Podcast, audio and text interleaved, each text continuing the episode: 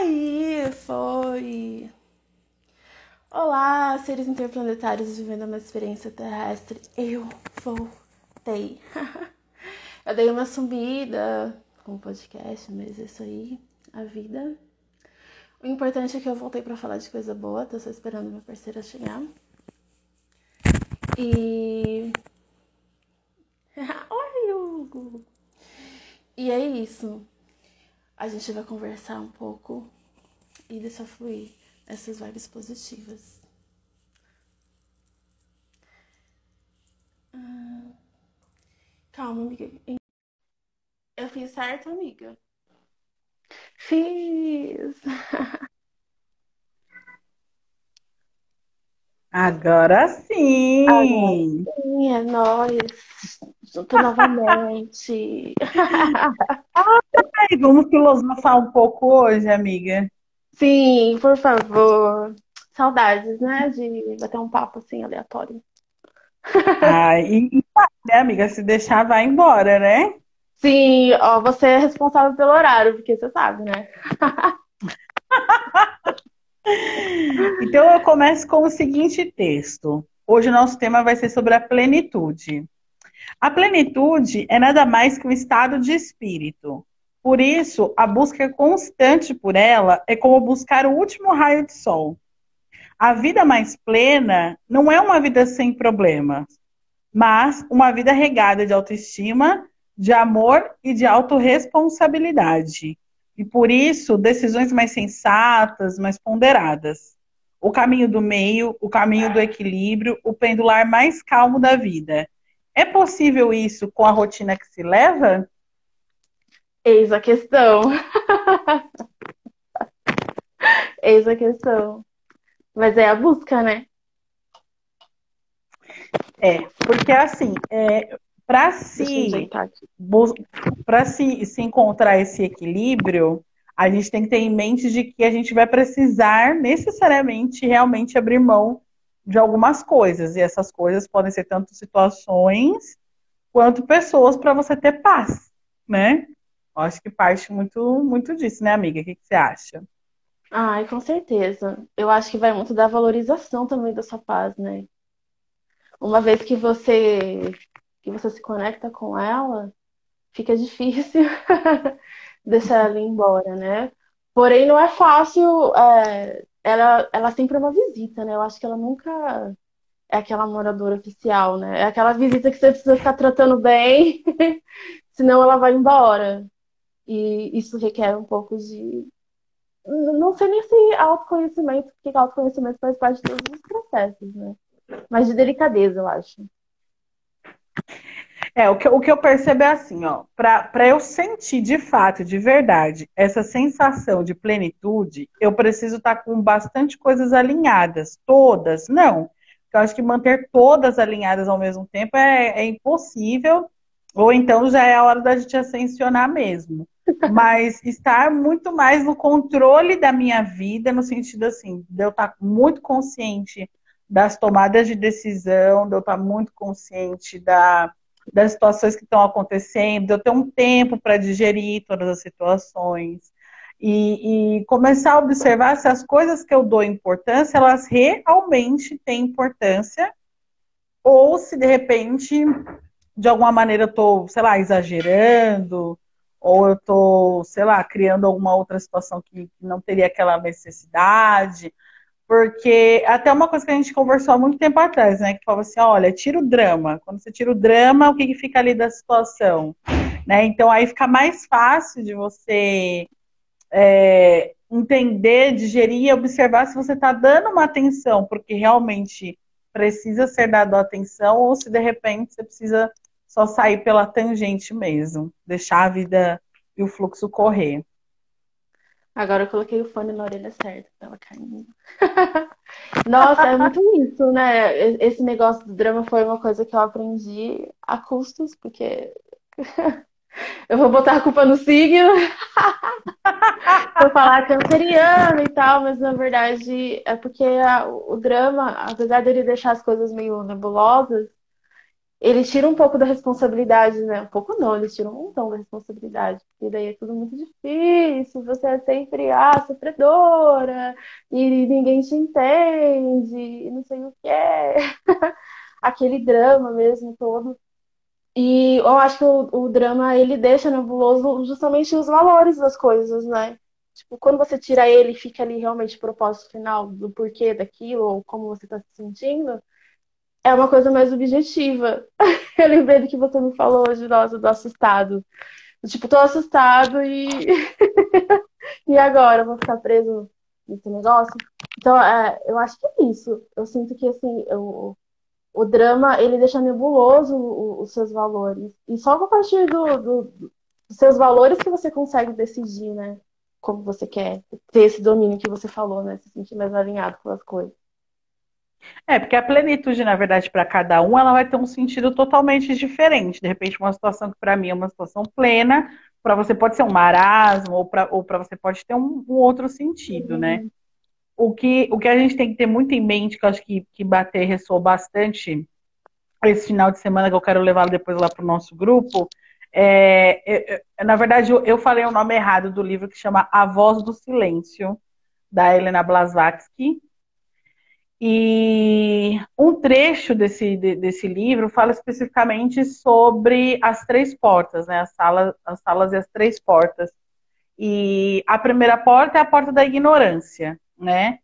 Então, é, é, a gente usa todo o nosso instinto, a gente usa toda, todo, toda a nossa vivência, nossa experiência para desperdiçá-lo somente com aquilo que já é necessário, com aquilo que, que já é fatídico de acontecer, né?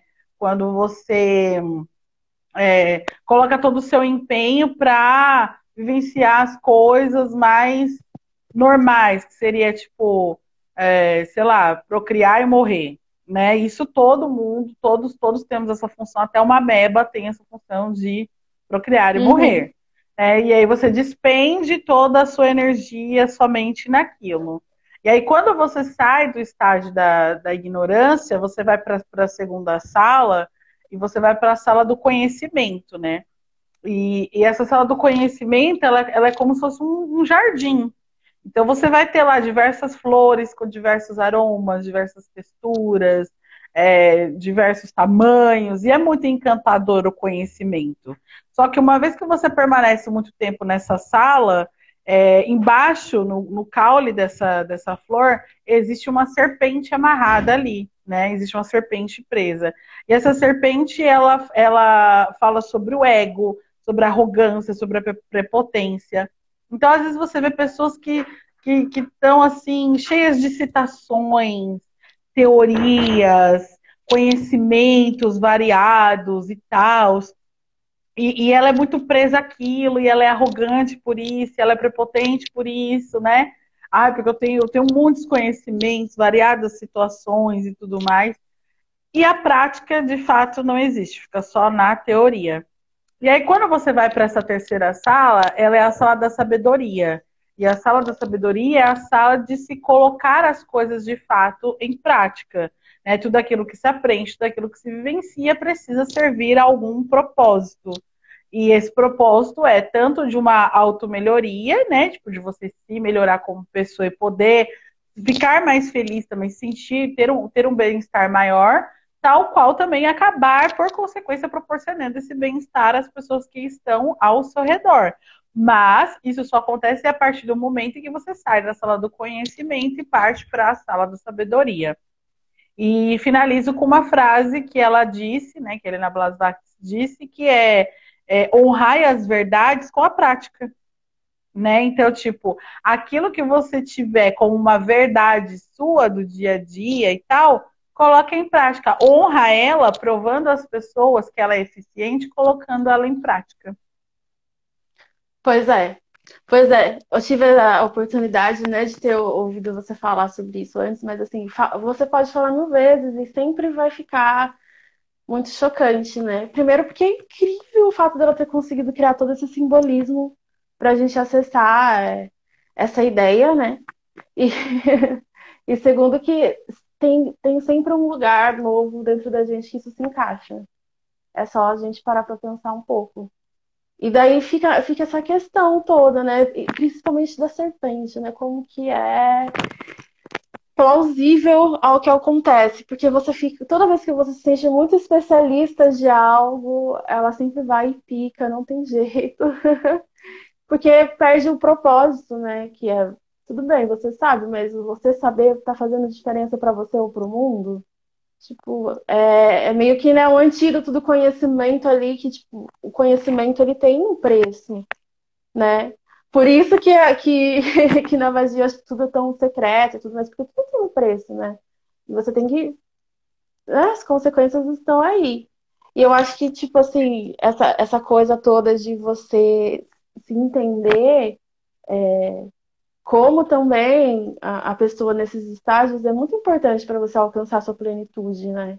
Quando você vive deslocado do, daquilo que você é, ou daquilo que que é para você, é muito difícil ter paz, né? Eu sou muito a favor das pessoas é, conhecerem e experimentarem diversas religiões e filosofias, né? É, não por uma questão da pessoa ir pulando de galho em galho para ver se se encaixa exatamente em algum lugar. Até pode ter esse propósito, mas não, não necessariamente nesse sentido. Mas porque eu creio e quando você vai buscar diversas religiões, diversas filosofias, isso te faz crescer como pessoa. Porque você começa a perceber o que é similar, ou que de repente tal religião ou tal filosofia pode te agregar e tudo mais. Porém, o que eu acabo vendo como resultado final disso é a arrogância a prepotência de às vezes a pessoa achar que porque ela frequentou X, Y, Z e ABC religiões, então ela sabe todas as respostas, ela tem todos os caminhos, ela tem E aí você vê assim, tá, e a prática disso, né? Tipo, se você chegou nessas conclusões, maravilha. Qual é a prática disso? A sua prática te permite ser mais flexível, menos arrogante. A sua, a sua prática é, desse conhecimento todo te permite ser mais verdadeiro, mais honesto, né? Então, assim, isso para falar de religiões e de filosofias, mas a gente poderia estender isso para qualquer outra outra coisa, né? Você tem uhum. aí um, por exemplo, Einstein, que era um gênio da matemática, mas que colocou a sua genialidade em favor né, da população, das pessoas, a partir do momento que ele fez seus inventos, seus cálculos, suas equações que chegaram em resposta que a gente precisava, de coisas, soluções para coisas que a gente precisava. Então, utilizar o seu, o seu conhecimento em, em prol da sabedoria, né, que é exercitar isso, colocar isso em favor dos outros também, não de si próprio, né? Pois aí você vê, é muito doido, né? Como o, o próprio senso comunitário ele vai ficar adentrando todos esses questionamentos, né? Porque é muito difícil alguma coisa é, ser para você e, e não ter passado por alguém e também não servir para alguém. Toda vez que a gente se limita a pensar assim, a gente fecha muitas portas, né? Bloqueia muitas coisas e, e acaba até alterando a, a própria frequência da, da expansão, né? Porque o universo tende a querer arrastar a gente para a expansão. E eu acho que só o fato do ser humano não parar para pensar que ele está aqui para expandir, não para limitar, já é um BO, né? Porque se ele tem. Já é a separatividade, né? Totalmente. Tipo, meu, quem é, o que, você está fazendo aqui, né? E assim, a sua busca, ela é limitante ou ela é expansiva? Toda vez que você está fazendo isso, você está limitando você, limitando o outro, limitando o universo, você sente que está segurando aquilo, né? Ou você sente que você está expandindo e você tem consciência de que o nosso objetivo aqui é expandir. É, eu lembro que a gente conversou sobre essas coisas e eu te falei que eu fiquei com aquela sensação de, meu, eu não queria passar por aqui para a Terra sem ter minimamente cruzado com esse conhecimento, né? Tipo, imagina, eu vou eu partindo sabendo que ainda tinha. Ah, eu sei que sempre vai ter muita coisa, porque é isso, né? Mas, gente, vamos minimamente fazer o básico, né? Que é o que você falou do obrigado, por favor, com licença, se te ofende, eu vou repensar, tá tudo bem. Minimamente isso. É, o que acontece com a humanidade é que a gente está nesse momento muito presa às questões materiais, né? A gente levanta todos os dias para ter coisas, né? Então, tipo assim, você levanta, você vai trabalhar, porque o dinheiro vai te proporcionar comida, contas pagas, um lazer, uma roupa, um sapato, um celular. Então a gente está sempre, a gente está sempre utilizando esse propósito para o, para o ter. E quando a gente fala das relações, essa questão do levantar para ter está se estendendo para observar as pessoas como objetos e observar que elas têm utilidades. E quando eu falo de utilidade, eu começo a não observar a, a pessoa como um ser humano, eu começo a observá-la como qualquer objeto.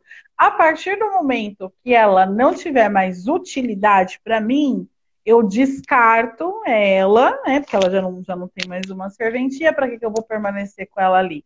Então, eu descarto ela e vou em busca de outra pessoa que de alguma maneira me traga utilidade. Então, isso é uma coisa que acaba pegando muito e vem muito dessa ideia, porque ah, se hoje eu estou com esse celular, amanhã eu vou querer comprar outro, então, então logo eu vou descartar esse celular para comprar outro. Então, é só uma extensão de visão. Independente da, da religião ou da filosofia que a, que a pessoa acredite, né, e que ela, que ela gosta, que ela acha que se afiniza, todas partem do mesmo princípio, que nós, nós fazemos parte de uma unidade, né? De, dentro do paganismo, que se acredita no, no aspecto feminino e masculino, quando a gente morrer, nós vamos voltar para esses aspectos, né? Nós vamos nos unir novamente. Para as religiões monoteístas, a mesma coisa, né? Tipo, morre e volta-se a Deus, né? Volta-se ao, ao reino dos céus. Esquece-se, então, a partir desse momento, que nós somos binariedade, né? Nós somos um, uma versão binária ali daquela unidade, né? Tal qual no computador, para fazer a letra A é 01001, um exemplo. A, a gente é isso daí que vai uma hora voltar para aquela unidade, para aquele ponto central. Então, se eu fizer algo para te ferir, se eu fizer algo para te machucar, automaticamente eu não estou fazendo isso somente com você, estou fazendo isso comigo também. Porque a gente uhum. vem da mesma fonte. Então, não tem como eu diferir te machucar e não me ferir e não me machucar, né? Então, a partir do momento que eu começo a observar você como utilidade, falar assim, ah, a, Mel, para mim, ela é útil. Quando ela não for mais útil, eu descarto ela, eu estou descartando uma parte de mim mesma. Uma, mais uma binariedade que acaba sendo. É, que cai em alguma situação ali que não é legal e que automaticamente me prejudica também acaba se desconectando, né? Ali é muito doido. Eu sempre, eu sempre tento, assim, é, simplificar essa coisa, esse conceito todo, do, tipo assim, eu sempre penso, nossa, não tem como eu não ser você em algum momento. Em algum momento do espaço-tempo, dessa coisa chamada universo muito louco, eu vou ser você, entende? E daí, é, é nossa, é, é, é algo muito sensível, né? Você anda pelas ruas e você pensa, caramba, eu vou ser essa pessoa em algum momento, né? Já vou aproveitar, deixa, porque eu tô falando desse negócio, gente. É, estou fazendo uma campanha para São Paulo Invisível. Quem puder doar, é, é só entrar sãopauloinvisível.org.com. Tem uma campanha lá, que eles estão doando moletons para os moradores de rua. E se você não tem dinheiro, mas tem a roupa, procure também alguém da sua cidade. De preferência, entregue diretamente para ele. Porque o frio tá aí e o frio é foda, né? E em algum momento você uhum. vai ser aquela pessoa. Uhum. Tenho certeza disso. Experimenta a gente fazer alguma coisa pro outro, é assim, faz tão bem. Às vezes é uma, é uma questão de experimentar, sabia? Às vezes você tirar um tempinho e, e fazer realmente, genuinamente, né? Não olhando pro céu falando, olha, Deus, eu tô aqui dando 5 dólares para esse mendigo fotografa pro, no juízo final. Eu quero usar essa imagem para te provar que eu fiz alguma coisa. Não isso, sabe? Mas Coloca lá no telão, né? Uma pastinha, né? Boas ações. Mas faça genuinamente olhando para a pessoa e, e sabendo que ela é ou foi você em algum momento será, que é muito bom. Você vai se sentir pleno tem uma, uma das maiores experiências que eu tive, assim, que foram umas mais tocantes, foi quando eu fui fazer uma entrega com Uma nas Ruas, que é um movimento de, de, de ronda para entregar alimentos, roupas, né, para moradores em situação de rua. E aí, é, eu percebi que modificou o meu olhar modificou a forma que eu estava enxergando, porque existem coisas que o nosso dia a dia faz com que a gente não consiga enxergar, que a gente não consiga ver. É, na época, a gente tinha feito uma campanha no espaço para arrecadar absorvente, álcool gel, máscara, montar um, um kitzinho, uma necessaire com todos esses, esses itens para entregar principalmente para as mulheres, né? Então a gente comprou bastante absorvente e tal. E, e aí a gente combinou de entregar, um amigo indicou esse projeto e a gente conversou com eles, foi entregar com eles, né? Então a gente levou todos esses kits e tal, e aí é uns comboios assim de carros, né? Em alguns carros, e eles iam passando por alguns pontos mais, mais determinados, porque havia uma quantidade de pessoas ali e tal. Mas assim, podia ir parando no meio do caminho caso visse alguém para oferecer um café, uma bolacha, um, um pão, uma roupa, né? Enfim, o que a pessoa precisasse. E, e foi muito engraçado para mim, foi muito transformador, porque assim, por exemplo, era muito evidente, vamos supor, você vê lá um aglomerado de pessoas ali em situação de rua, que eles montam, né, tipo uma, umas cabaninhas e tal para se uhum. abrigar, uhum. e é mais fácil de você enxergar esses. Mas no caminho haviam tantas outras pessoas que de repente passam invisíveis. O carro parava, e aí eu falava, ué, mas tipo, olhava assim, mas onde eles estão vendo alguém aqui, né? Tipo, eu procurando, não, é que tem uma pessoa ali. E às vezes a pessoa tá sentada num cantinho, assim, e que naquele primeiro momento o meu olhar não estava treinado a buscar. Então, quando parava, eu, eu ficava procurando, tipo, onde está? Uhum. Então é muito transformador. Quem tiver a oportunidade de vivenciar pelo menos uma única vez, eu falo que muda muito a forma de ver, de enxergar, né? Olha, por isso que eu acho que assim, me tocou tanto São Paulo Invisível, porque esse é o nome, né? Aquelas pessoas, elas acabam se tornando invisíveis, você tá tão preso dentro daquele cotidiano, e às vezes não é nem culpa, é tão automático que você não consegue ter um olhar para aquilo, né? Que parece que você treina, porque se você realmente parar para pensar que aquilo ali tá rodeando você, você vai ver que aquilo ali é muito incômodo. Então você meio que trata como se aquilo ali fosse invisível, né? Você anda pela Paulista e é isso aí, é a tem uma criança num colchão, mas eu sigo andando. E eu tenho muita dificuldade com isso. Sempre tive. Para mim não é normal. E eu não acho que isso tem que ser normal. Entendeu? É, enfiam essa ideia da gente de que a gente não vai sobreviver e tal. Mas se você me for se você minimamente fazer o que é possível para você no seu dia a dia, vai ser ótimo, sabe? Eu sei que eu não tenho como resgatar todo mundo e, e, e tal, e toda essa utopia. Mas eu sei que eu posso fazer tudo de um, alguma coisa para poder ajudar, entendeu? Se todo mundo pensasse assim e não se comportasse naturalizando isso, né? Porque além de, de tipo, porque é isso que você falou, porque aquela pessoa não tem uma utilidade para você, ela acaba se tornando invisível, né? E não é assim, eu não acredito que não é assim que as relações humanas elas têm que acontecer. Então, eu e assim, se vocês tiverem oportunidade, acessem a página, porque eles fazem um trabalho muito legal, que eles entrevistam esses moradores de rua e eles contam a história deles. Então é uma voz ali, né? Eu sempre dou uma passada e eu sempre me relembro, tipo assim, que eu tenho muita coisa para agradecer. E que tudo bem, sabe? Eu tenho que ser muito grata mesmo. É, e, e para além de tudo isso, também de repente, já aproveitando esse gancho para estender isso na, na prática do dia a dia, também de repente observar se você está estendendo isso para as pessoas que estão mais próximas a você. Não só com a ajuda de tipo de roupas e comidas, mas se você consegue ser empático o suficiente para é, acessar e auxiliar as pessoas que estão próximas a você. Porque é, em novembro, se eu não me engano, né? Novembro amarelo, né? Da, da consciência da, da, da, da depressão e do suicídio. É? setembro. E aí, aí nessa época todo mundo lembra. Aí a depressão não é frescura, aí tá não sei o quê, aí todo mundo é empático, né? E passou setembro, aí volta tudo ao normal.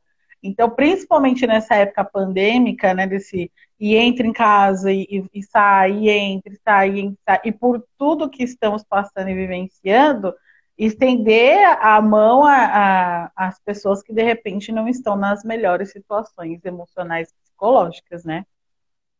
Com certeza. Porque, sim, a gente fala dessa realidade de fora, mas a gente também invisibiliza as pessoas ao nosso redor constantemente, né?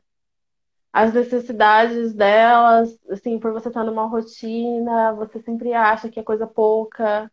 e tudo mais, isso vai, né, ficando cada vez mais gradual, até ser muito desgastante para a pessoa que também está precisando de uma ajuda ali, né? E para você também, porque você acaba tendo uma relação não tão saudável quanto você poderia ter.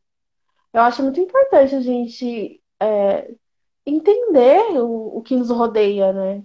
Por que, não tá bom? Por que essa pessoa, né, tem essas necessidades? Será que ela mudou assim do nada? Tem algum motivo? Se ela está insatisfeita, tem algum motivo? Não ficar invalidando o, que acontece com outra, porque você está preso no, numa rotina ali que você também invisibiliza a pessoa que te rodeia, né? Exatamente. Uma outra coisa que eu acho que também vale a pena a gente refletir e conversar sobre a questão da plenitude é o fato das pessoas começarem a avaliarem bem, muito bem as suas escolhas, principalmente as escolhas políticas. Porque a gente, se teve uma coisa que a gente pôde aprender, ou pelo menos eu espero que a maioria tenha aprendido com essa questão de, de votar por, por birra, por pirraça, por isso, por aquilo, é, o quanto isso está gerando ainda consequências, né? O quanto as pessoas que morreram, aí mais de meio milhão de pessoas que morreram só no Brasil por conta de um dólar a mais aí da, de um superfaturamento. Então, uma pois pessoa é. que já vinha com um discurso de desvalorização da vida, uma pessoa que já vinha com um discurso homofóbico, com um discurso machista, né? Nunca foi uma pessoa que trouxe nenhum tipo de, de proposta, nenhum tipo de. Né? Nem aparecia nos debates, na verdade, e as pessoas o elegeram. E aí nós tivemos uma situação catastrófica, que foi justamente mais de meio milhão de pessoas que perderam a vida e que não estaram, não poderão estar presentes na próxima eleição para fazer diferente, que não podem estar no dia a dia para se melhorar ou para fazer alguma coisa. Então, a gente buscar plenitude também faz parte da gente ter a consciência é, política e observar quais estão sendo feitas as escolhas, né, ou como que estão sendo feitas, baseadas em que e por quê, e observar quanto de consequência a gente arrastou com relação a isso, né? Justamente, catastróficas e que exigem responsabilidade né? Porque agora ninguém quer se responsabilizar pelo que está acontecendo, todo mundo é o alecrim dourado, todo mundo tem os seus motivos, e daí a gente entra lá naquela, no, no início da conversa, que é tipo assim, mas os seus motivos incluem coletivo? Porque, assim, é sempre, né, eu, eu, eu, eu, eu, e tudo bem, a gente tem que pensar na gente, mas você tem que ter um mínimo de consciência de entender que se a sua birra vai alterar um coletivo no qual você está inserido, você também vai ser prejudicado e ainda vai prejudicar uma porrada de pessoas. Então, assim, qual que é a finalidade disso, né? É necessário? Eu acho que essa pergunta ela tem que ser constantemente feita e as pessoas, elas, elas não têm esse diálogo interno com elas, que é se perguntar, eu tô agindo igual criança? Gente, se pergunta de vez em quando. Gente, por favor, tipo, acorda de manhã, quando pensar numa situação, fala, eu tô agindo infantilmente. É, porque assim, isso. não importa a idade, de muita gente que age dessa maneira, né? Sim, sim.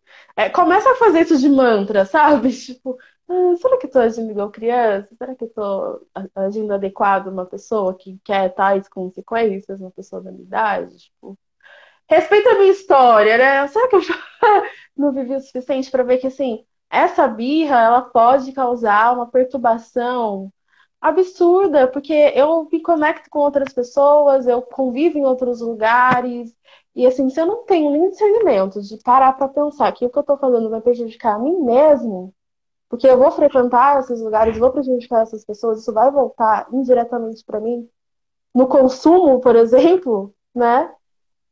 Será que isso não é um pensamento infantil? Será que um adulto, ele não faz parte do conceito de você ser adulto, você parar e pensar isso, e planejar, e se organizar? Quer dizer, quando eu era criança, pelo menos eu ficava olhando os adultos, eu tinha essa sensação, tipo, olha, um adulto é uma pessoa que é organizada, que é planejada, que é sensata, que olha para os lados, dois lados, quando atravessa a rua, eu confio nele. E daí a pessoa chega nessa idade e, e não, não vai.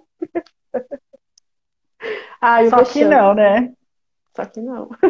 não, para mim é inacreditável, inacreditável mesmo, uma onda de geração Z, que é uma, uma meninada nova, bem novinha, tá muito mais aberta, muito mais acessível, é, flexível a ponto de rever as coisas e de repente falar, putz, isso aqui era uma, uma reprodução de preconceito, isso aqui era uma reprodução de racismo, então tá errado, vamos parar. E tanta gente adulta de outras gerações, os millennials para cima aí, que tem uma tamanha resistência para você assim, cara, mas peraí, você é uma pessoa com experiência, tipo, você já viu muita coisa da vida, entendeu? E aí, por ver muita coisa da vida, isso te permitiria ter muito mais sensatez de parar, de pensar, de avaliar e, e modificar aquilo que é necessário.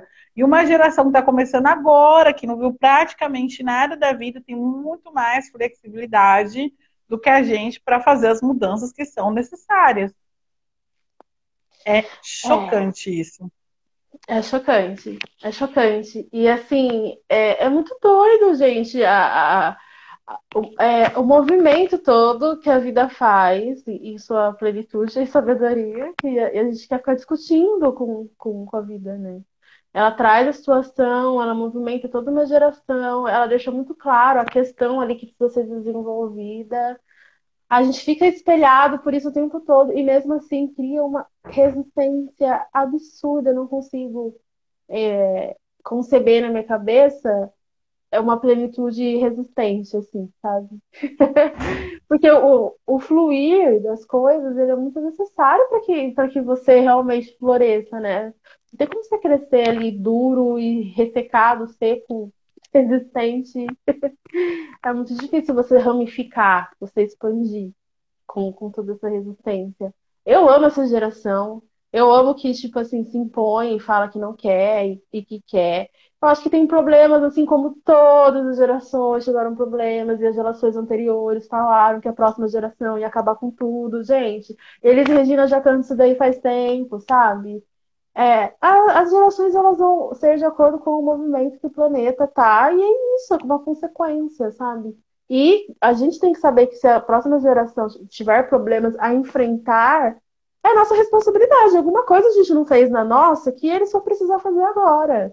E tudo bem, o negócio é apoiar e fazer esse papel, né? Tipo, eu vivi um pouco mais e usar dessa sabedoria para orientar, não para ficar definindo, julgando, porque não entende, porque não sei, porque senão ninguém sai do lugar. Aí a gente fica todo mundo juntinho, andando para lugar nenhum.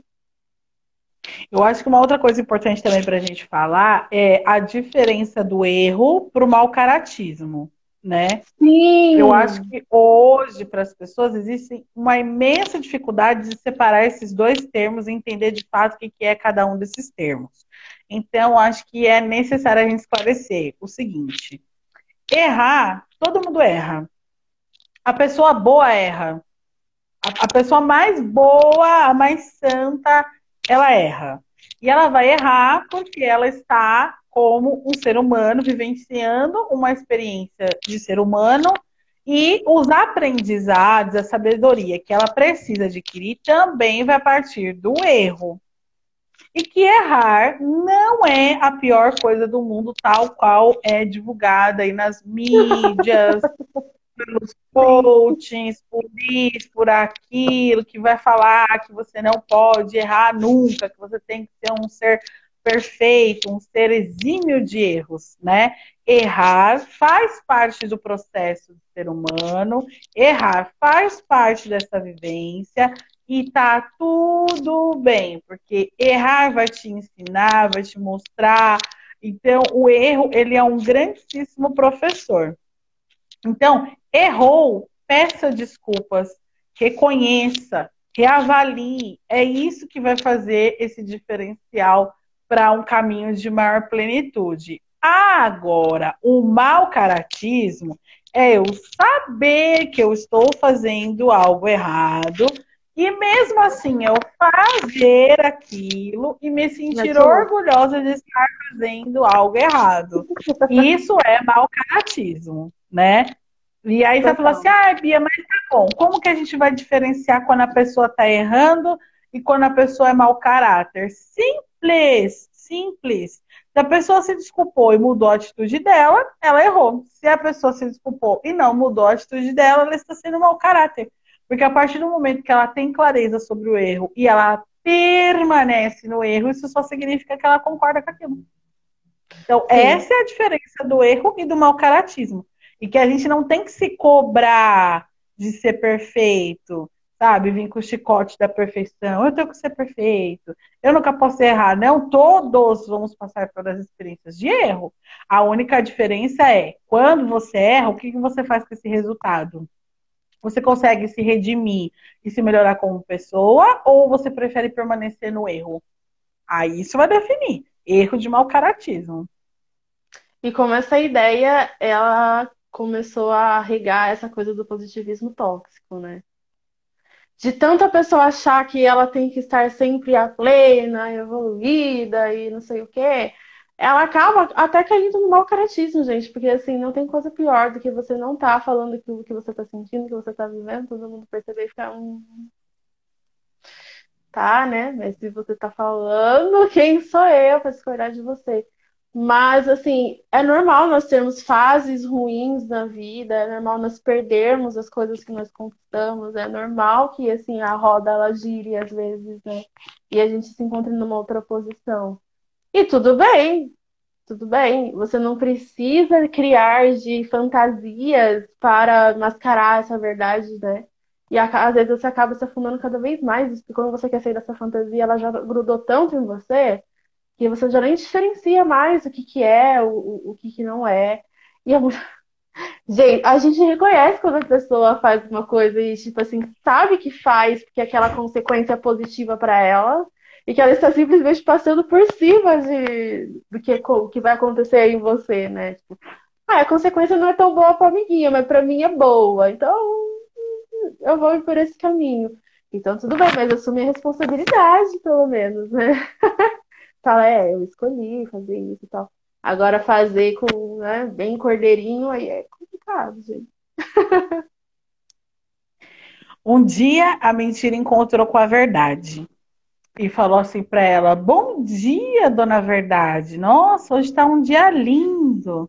E aí a verdade, né, desconfiada da mentira, olhou assim para o céu, observou, aí viu que estava um dia lindo e respondeu: é, dona Verdade, nossa, tá um dia lindo, ou dona Mentira, tá um dia lindo mesmo tal. Aí ela falou assim: Nossa, o riacho deve estar tá com uma água muito boa, dona Verdade. Vamos até lá, vamos dar um mergulho.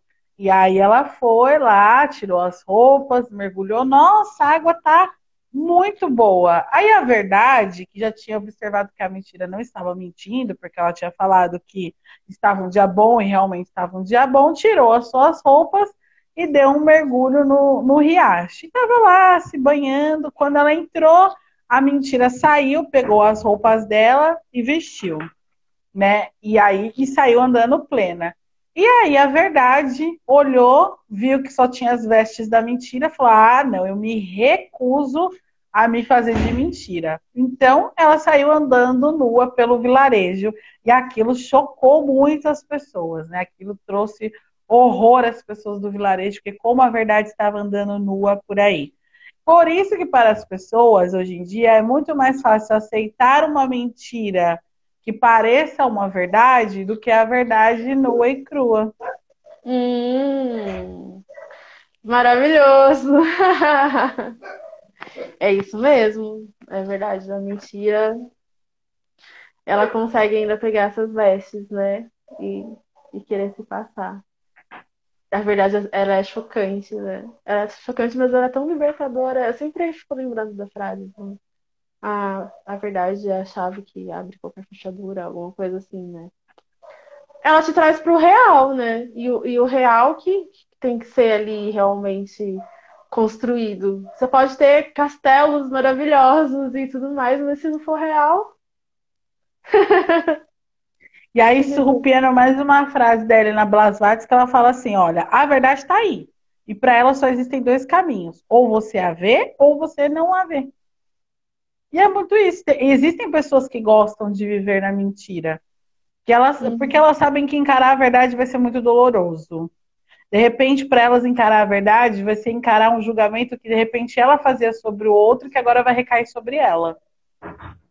Tem isso. Sim. Entendeu? Ou alguma atitude que ela achava que não, que não. Ah, eu, eu pesava na do outro, e aí ela se vê naquela mesma situação, e aí fala, ih, agora? Se eu admitir, eu vou ter que arcar com a consequência aí do que eu, né, do que eu pesei. É. Deu ruim. Entendeu? Então, por isso que tem Deu gente que ruim. gosta de viver na mentira, porque é mais conveniente, porque assim eu posso continuar julgando o outro, acusando o outro, do que ter que parar, olhar para mim, modificar as minhas coisas e admitir. E, o mesmo peso que eu né? julguei o outro, você julgado também. Então, por isso que parece um negocinho, né? A gente sempre quer julgar aquilo que a gente sabe que tem na gente, mas é tão horrível, né? E daí, quando encontra a primeira pessoa que tem aquilo, fala, ah, é você mesmo, queridinha. É você que eu vou descer o sarrafo e vou falar que é absurdo, olha o que ela tá fazendo, porque não sei o que, não sei o que lá. É muito doido, né? É muito doido você assumir, tipo, mano, por que eu tô implicando tanto com aquela questãozinha daquele ser humano, né? O que, que tem me incomoda tanto que eu não consigo nem seguir a vida? Que às vezes a pessoa ela não consegue nem seguir a vida que ela fica, tipo, pensando na outra, matutando no absurdo da outra e não sei o que, não sei o que lá, sabe? Tem coisas que incomodam, mas, tipo, eu sigo a vida, tipo, e sigo, e vai. Mas quando você tem, nossa, a pessoa faz perto de você e você fica naquele nervoso, ai, eu não tolero isso, não tolero. Eu acho que parte disso vai, vai, vai ter dois caminhos para essa atitude. Das duas, uma, ou é inveja, porque a inveja é eu querer ter a coragem de fazer aquilo que o outro mas faz, mas eu não tenho, então eu gostaria que ele não fizesse, por isso eu invejo ele que tem a coragem de fazer, ou o ego, porque, tipo assim, o outro faz e, e aí eu tenho que fazer e eu tenho que ser melhor do que ele no que ele está fazendo. Então, acho que vai por esses dois, essas duas vertentes. Ou é inveja ou é o ego falando mais alto ali, né? E ninguém quer assumir, né, que tem inveja e que tem um puta ego. Nunca, nunca quer. Gente, nunca quer. É sempre uma desculpinha esfarrapada. Dá uma vergonha, né? Ninguém avisa pra você que é fácil. Ninguém fala, olha, não vai ser fácil, você vai ter que olhar para isso, vai doer um pouquinho e tal, né? Ninguém avisa. Normalmente chega de supetão, assim, você fala, caramba! Mas aí que vai do mal caratismo, porque você consegue, como humano, racionalmente entender o que está acontecendo, principalmente a partir de certas idades ali, experiências, você sabe, né? Aquilo que está acontecendo. E daí você vai escolher se você vai fingir que, né, ver ou não a verdade e escolher a mentira ali com que é aquela história do copo, né, que eu sempre falo. Vou escolher o copo sujo ou o copo limpo, né? Quando tinha só o copo sujo, eu bebia só o sujo porque só tinha esse. Agora que tem o sujo e o limpo. E eu escolho o sujo mesmo assim, a responsabilidade é minha. Sim, totalmente. E uma hora isso vai acabar recaindo de alguma maneira, né? Uma hora haverá as consequências e os resultados para essas escolhas. Mas aí vai de cada um entender que a hora que estiver ali na colheita é parar e pensar, parar e avaliar, né? Onde foi que eu caguei no pau para que eu possa fazer diferente agora. É, né? Quem tipo, onde foi que eu errei? Quem jogou essa semente aqui no meu quintal não foi eu, não. O povo mete o louco, né? Fala assim, ah, eu tô colhendo umas coisas que eu tenho certeza que eu não plantei, né? Aí, gente, hum, essa meteção de louco, gente. Hum, peraí, vamos rebobinar a fita. É. Ó, uma, ah, tem uma coisa que, que eu acho que serve muito de parâmetro de, de receitinha, assim, que receitinha que dá certo.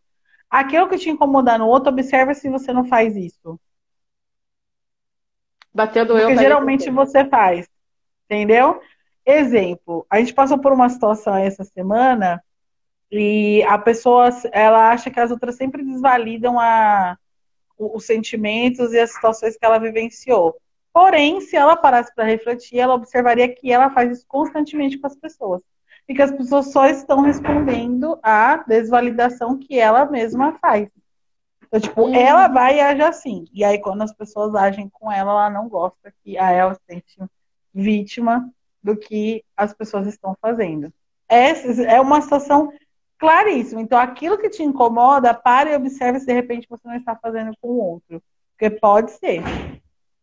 Pode Até ser muito. Níveis, né? Até os níveis. Eu aprendi muito com, assim, sobre isso com a frase do. Como que é? Se você quer mais algo, você precisa oferecer mais aquilo que você quer. E daí eu, eu sou eu sou aquela música da Duda Beat, né? Todo carinho do mundo para mim é pouco. e daí eu sempre tô querendo carinho, eu sempre tô querendo um dengo e não sei o que, só que, tipo assim, não oferecia de jeito nenhum, né?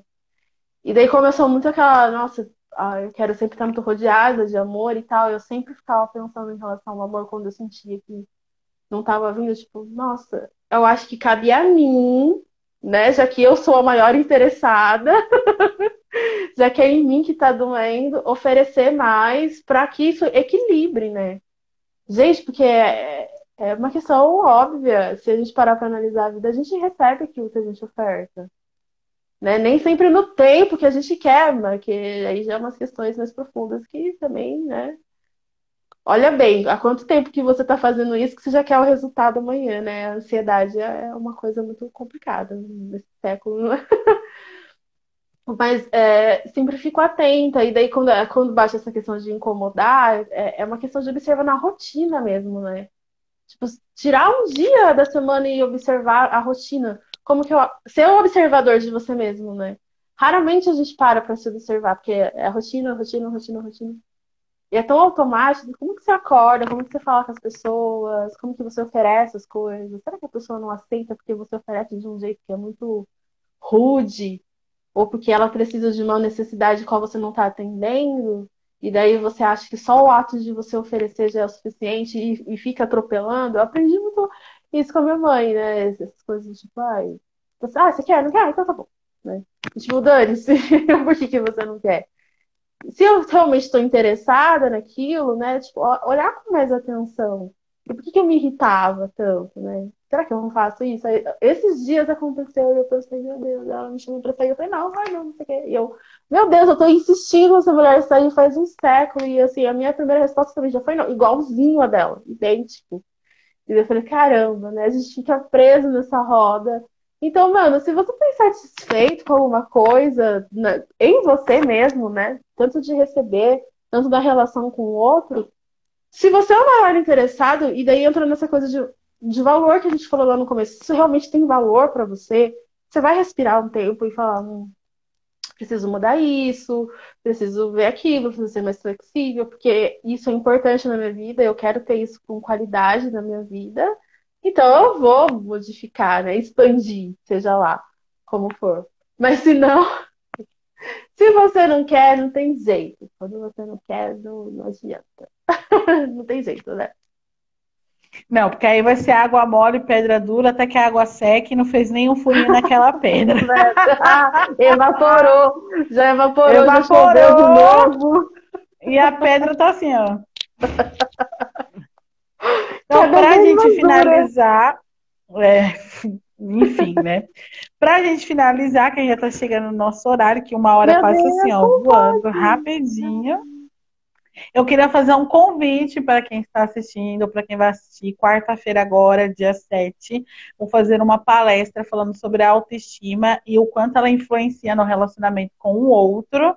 Né? Então, já falar sobre o que é autoestima, como como desenvolvê-la, né? Como observar se você está com a baixa autoestima e o quanto isso influencia no relacionamento com o outro e com as situações.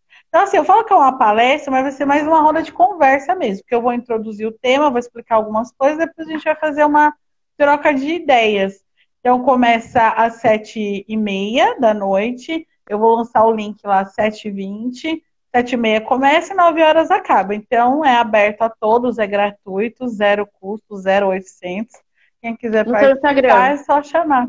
Não, vai ser pelo, pelo Meeting.